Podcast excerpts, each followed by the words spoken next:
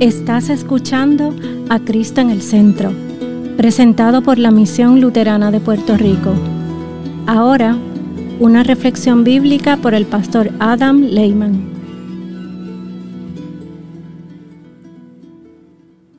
Una lectura de Levítico capítulo 19 versículos 1 a 4. El Señor habló con Moisés y le dijo, Habla con toda la congregación de los hijos de Israel, y diles, Ustedes deben ser santos, porque yo, el Señor su Dios, soy santo. Cada uno de ustedes debe respetar a su madre y a su padre, y respetar también mis días de reposo. Yo soy el Señor su Dios. No vayan en pos de los ídolos ni hagan para ustedes dioses de fundición. Yo soy el Señor, su Dios.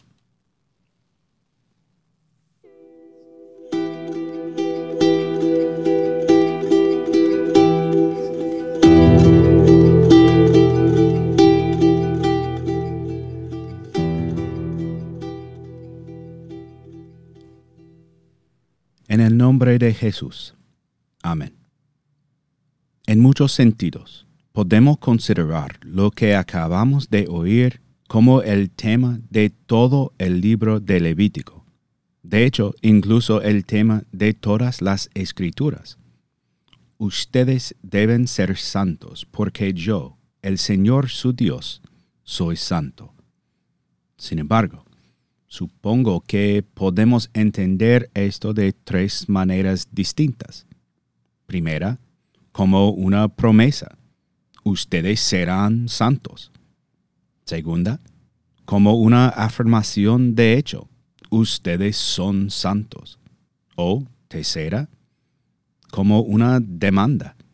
Ustedes tienen que ser santos. Para entender mejor lo que nuestro Señor está diciendo aquí, tenemos que mirar de cerca las palabras que está usando es un mandato que debemos hacer algo para ser santos? Pues hay varios mandatos dados por el Señor en estos cuatro versículos cortos que hemos leído esta tarde. El Señor le dice a Moisés, habla con toda la congregación de los hijos de Israel. Un mandato. El Señor le dice a Moisés, diles. Otro mandato. Y el Señor dice después, no vayan en pos de los ídolos, ni hagan para ustedes dioses de fundición. Dos mandatos más. Todos estos son imperativos. Pero en el versículo 2, cuando el Señor dice, ustedes deben ser santos, porque yo, el Señor su Dios, soy santo. Esto no es un imperativo. En cambio, el Señor enlaza su santidad al pueblo de Israel con palabras similares a las de Jesús cuando dice, Yo soy la vid y ustedes los pámpanos. El que permanece en mí y yo en él, éste lleva mucho fruto, porque separados de mí ustedes nada pueden hacer. Él es la fuente de nuestra santidad.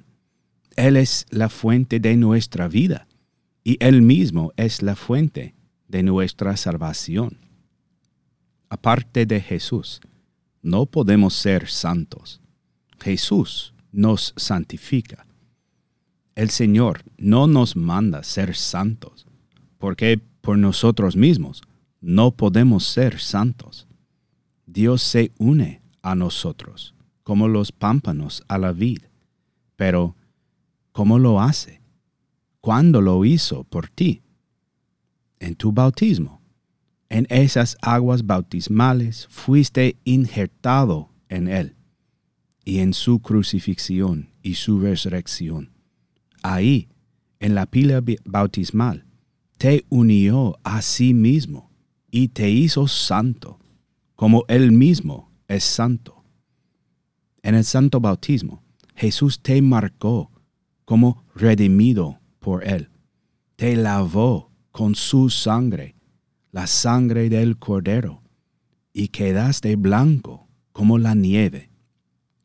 Y cuando saliste de esas aguas, saliste envuelto en el manto blanco de su propia justicia de Jesús. Eres santo, porque el Señor tu Dios es santo. Jesús nos santifica.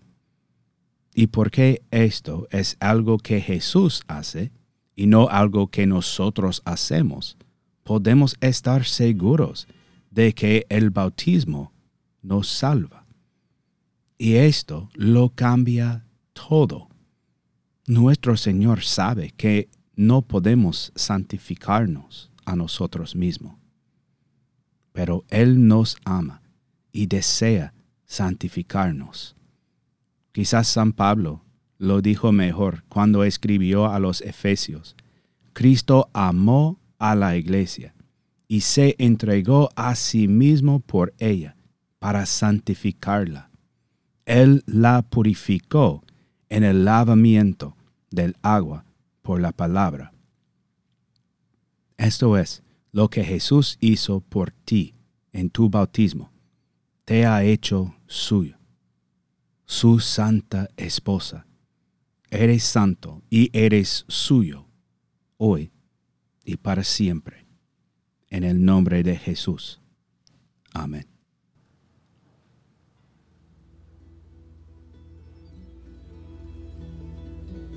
Esta ha sido una presentación de la Misión Luterana de Puerto Rico, a Ministry of the Lutheran Church, Missouri Synod. Para conocer más, visítanos en www.cristoenelcentro.com.